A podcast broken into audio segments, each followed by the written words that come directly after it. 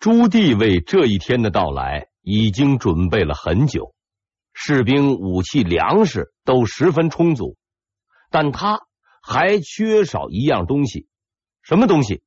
那就是造反的理由。造反需要理由吗？需要，非常需要。在造反这项活动中，理由看上去无关紧要，但实际上。理由是必须有的，对朱棣而言更是如此。自己是藩王，不是贫农，造反的对象是经过法律认可的皇帝。无论从哪个方面来看，自己都是理亏的，所以找一个理由实在是很有必要的。即使骗不了别人，至少可以骗骗自己。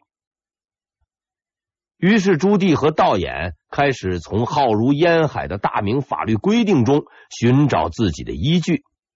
这有点类似今天法庭上开庭的律师翻阅法律条文，寻找法律漏洞。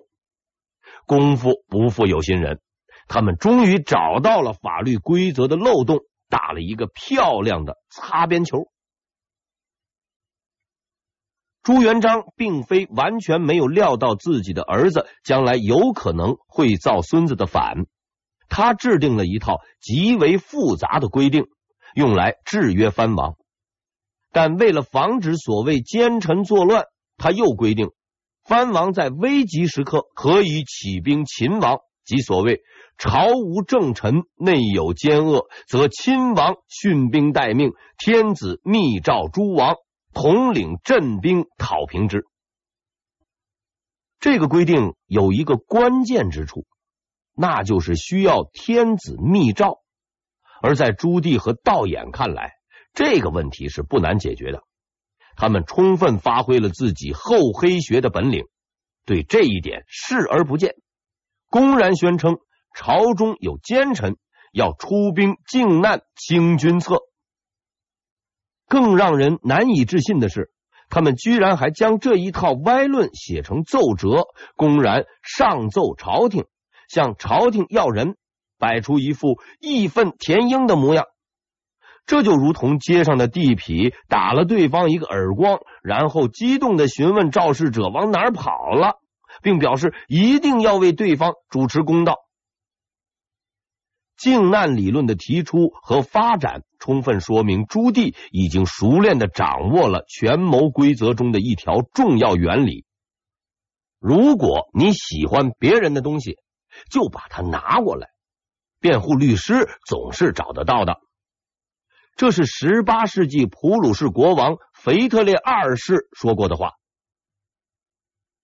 既然一切都准备好了，该干什么就干什么吧。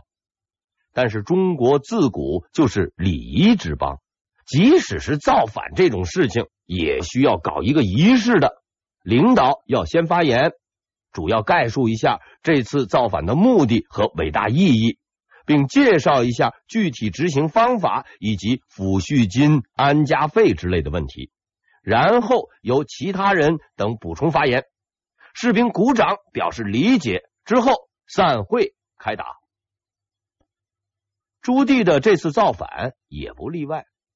早在杀掉张谢二人之前的一个月，他已经纠集一些部下搞过一次誓师仪式，当然是秘密进行的。但在那次活动中出现了一个意外，使得朱棣产生了一种不祥的预感。那是在六月七日，他召集一群参与造反的人，宣讲造反的计划，并鼓舞士气。但就在他讲的正高兴的时候，突然风雨大作，房屋上的瓦片纷纷被吹落，众人顿时面如土色。这实在不是一个好的兆头。当时的人可不会从房屋质量、天气情况上找原因，本来商量的就是见不得人的事情，突然来这么一下子，莫不是老天爷反对自己造反？朱棣也慌了。讲的正高兴的时候，老天爷来砸场子。事发突然，他也愣住了。关键时刻，还是道眼发挥了作用。他大声说道：“真龙飞天，一定会有风雨相随。现在瓦片落地，正是大吉大利的预兆。于是，一通封建迷信宣传过后，掉瓦片就成了上天支持朱棣的铁证。看来啊，上天倒真是一个随和的人，总是按照人们的意愿行事。所谓替天行道之言，实在不可深信。小兵们好糊弄，他们没有多少文化，没见过老天爷，也没见过皇上，上级说什么，他们就信什么。可是朱棣不同，什么天意归属、天星下凡，都是自己编造，用来糊弄别人。真要到了紧要关头，只能靠自己。他不止一次的把自己和当朝皇帝做比较，无论从军事、政治哪一个方面来看，自己都要远远胜过那个小毛孩子。而且他对自己的军队有绝对的信心。京城的那些部队养尊处优、久不经战阵，自然比不上自己手下的这些虎狼之师。但毕竟，那个在京城的人才是真正的皇帝，自己只是一个藩王。要想登上那个宝座，还有很长的路要走，凶险难测呀。朱棣的预感并没有错，他即将走上的是一条异常艰苦的道路。贵为皇子的他，必须要经历金戈铁马、九死一生的战场拼杀，去夺取自己的天下。而他遇到的敌人，绝不仅仅是黄子成那样的无能之辈，还有很多十分厉害的对手在等待着他。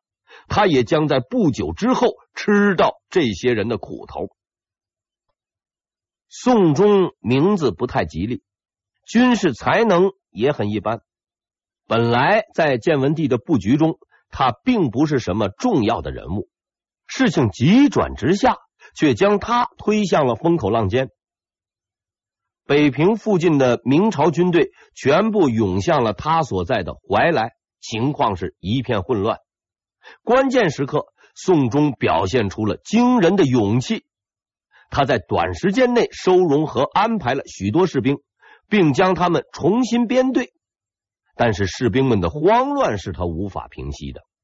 在很多时候，平息慌乱的最好方法是愤怒。为了尽快恢复士兵们的战斗力，宋忠决定撒一个谎。事实证明，这个谎话是比较蹩脚的。宋忠呢，派人传播谣言，说家在北平的士兵家属们都被燕王杀掉了。士兵们群情激愤，准备拼死一战。可是，当燕王的军队真的发动进攻时，意想不到的事情发生了。打头阵的并没有冲上来拼杀，而是不断大喊大叫，喊叫内容类似于今天在机场、火车站出站口接人时说的那句话。一时间，父子、兄弟、表哥、堂弟的喊声是此起彼伏。原来，朱棣得知了宋忠的这个谎言。特意安排这些士兵的亲属打头阵，来瓦解宋忠的军心。这一招十分有效，宋忠手下的士兵顿感上当，于是纷纷逃走。宋忠没有办法，只好亲自上阵，但大势已经不能挽回了。战斗结果，宋忠全军覆没，他本人也被活捉。朱棣想劝降宋忠，被他。严辞拒绝了，他最后被杀害。宋忠虽才具不高，却有决战之勇气，宁死不屈，对得起他这名字中的那个“忠”字。战败的消息很快就传到了朝廷，建文帝是大惊失色，他终于明白，一直害怕发生的事情，最终还是发生了。现在只能用刀剑来说话。朱元璋杀戮功臣的恶果终于显现出来。当建文帝朱允文环顾四周时，惊奇的发现他很难找出一个真正有战斗经验的人去对付朱棣，只剩下耿炳文了。耿炳文是朱元璋的老乡，身经百战，战场经验丰富，为朱元璋所信任，并在战后被封为长兴侯一等功臣。很明显，朱元璋当年杀掉无数功臣，却独留下他，正是为了今日之变。洪武年间，名将如云，耿炳文虽然是一个不错的将领，但并不十分突出。在那个名将一抓一大把的年代，比他强的将领数不胜数，比他低调的也不在少数。朱元璋杀掉那么多开国功臣。却把他留下来，此人到底有什么过人之处呢？其实秘密就藏在他的封号中。耿炳文之所以被封为长兴侯，是因为当年他驻守长兴十年，抵御张士诚的进攻，城池固若金汤，一直未被攻破，极大的牵制了张士诚的力量。每个将领都有他自己的长处，也有他的短处。耿炳文的长处，哎，就是防守。联系起来看呢，你不得不佩服朱元璋的精明。擅长进攻的蓝玉、王弼都被他杀了，擅长防守的耿炳文却被留了下来。即使将来耿炳文真有一心，也翻不起多大的浪。而如果有外敌入侵，耿炳文就可以派上用场了。可是朱允文交给耿炳文的任务却是进攻，进攻的对象呢，是从小混迹于名将之中、深通兵法的朱棣。朱棣的军事天赋丝毫不逊色于洪武朝的一流名将，碰巧的是他的长处正是进攻。朱允文将三十万大军的指挥权交给了耿炳文，希望他将叛军一举荡平。为了表示对此事的重视，他还亲自送耿炳文出征。也就在这次送行中，朱允文干出了他一生中最愚蠢的事情。他语重心长的对耿炳文说：“请你务必不要让我背上杀害叔叔的罪名啊！”虽然他一生中干过很多蠢事。但我认为这件事是最蠢的。朱允文虽然从朱元璋那儿学到了很多东西，但关键的一条规则他没有领会，这也是朱元璋一生的信条：要么不做，要么做绝。想必接到命令的耿炳文也是一头雾水啊！打仗还不能伤害对方主帅。这是什么道理？但他还是顶着雾水出发了，迎接他的将是凶险未卜的命运。八月份，耿炳文率领大军到达了真定，他派遣徐凯驻守河间，潘忠驻守莫州，杨松为先锋进驻雄县，待主力会齐后再发动进攻。可以看出，耿炳文确实经验老道。他深知深入敌境作战应稳扎稳打，他摆出的这个三角形阵势，充分体现了其丰富的战斗经验和扎实的几何学功底，万事俱备，只等朱棣了。朱棣比他的侄子更了解耿炳文，他明白这位老将不简单，绝不能轻敌，于是，在战前。他派了自己手下的第一大将张玉去侦察敌情。张玉侦察敌情后，却给了他一个意想不到的回复。张玉告诉朱棣，敌军的纪律涣散，潘忠和杨松都是无谋之辈，耿炳文不过是个老家伙，打败他们，打开南下之路，易如反掌。朱棣亲自带兵抵达楼桑。准备发动他的第一次进攻，进攻对象正是杨松驻守的雄县。这次进攻选择了一个绝妙的时机——中秋之夜。朱棣选择中秋之夜开始进攻，是经过充分考虑的。士兵也是人，即使打仗时，也要过过节假日，想想家里的爹娘和老婆孩子。可是对于雄县的那些士兵而言，他们的思念将到此为止。朱棣的士兵们没有过中秋节，他们趁着黑夜悄悄爬上了城头。此时，城内的士兵们个个喝的是酩酊大醉，没有任何防备。突然见到这些不速之客，不由得大惊。当然，他们也绝对不会把这些人错认为嫦娥或是吴刚的。于是，主帅杨松一面派人向潘忠求援，一面组织士兵奋起反抗。杨松知道自己一方的军队势如急绞，如若潘忠能及时来援，必能击退敌军。遗憾的是，杨松本人及其所部全部战死。他也没有能够等到援军到来的那一刻。援军在哪里呢？潘忠确实接到了杨松的求援，他立刻意识到战斗已经开始，境况紧急。如果杨松的雄县失守，自己也要完蛋。于是他亲自带骑兵奔袭雄县，加快速度。杨松，你一定要坚持住，援军马上就到。他的速度确实不慢。很快就到了一座名为月样桥的石桥。如果他原先来过这里，现在再仔细观察一下，就会发现桥底多了很多水草。就在潘忠和他的部队奔过桥后，突然炮声四起，桥底的水草不见了，无数士兵冒了出来，占据了大桥，截断潘军后路。而路边和前方也出现大量燕军，向潘忠发动猛烈进攻。潘忠进退不能，被关起门来猛打，不一刻全军覆没，他本人也被活捉。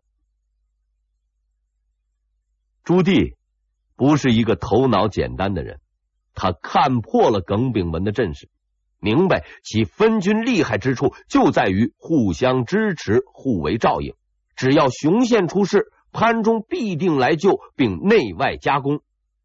但耿炳文没有想到朱棣动作如此之快，解决杨松后，居然还在援兵必经之路上设下埋伏，用闪电战打了一个时间差，一箭双雕，实在是厉害之极。正在朱棣筹划下一步的攻势时，耿炳文的部将张宝阵前投降，他向朱棣提供了重要情报：明军目前处于分散状态，三十万部队并未到齐，现在只有十余万人分布在滹沱河南北两岸。如果能够分别击破，将获大胜。听到这个消息，众人都很高兴。他们觉得趁对方兵力分散进行攻击，肯定能够获得胜利，应该立刻进兵。朱棣的反应却大出众人所料，他没有如张宝所说的去攻击明军，而是安排张宝回营，告诉耿炳文自己的大军已经逼近，让耿炳文做好准备。这又是让人疑惑不解的一招。莫非朱棣嫌敌人太少？没错，他就是嫌敌人太少、太分散。他的真实计划是让耿炳文得到消息后合兵一处，然后与自己决战。他觉得敌人分兵两处反而不容易打败，自己有可能腹背受敌，还不如把他们集中在一起收拾掉。朱棣对自己的指挥能力有着极强的自信心，在他看来，耿炳文的军队并不可怕，他所需要的不过是一场面对面的决战。耿炳文果然如朱棣所料，将自己的部队合兵一处，等待着朱棣的到来。无论张宝是不是间谍，这都是他的唯一选择。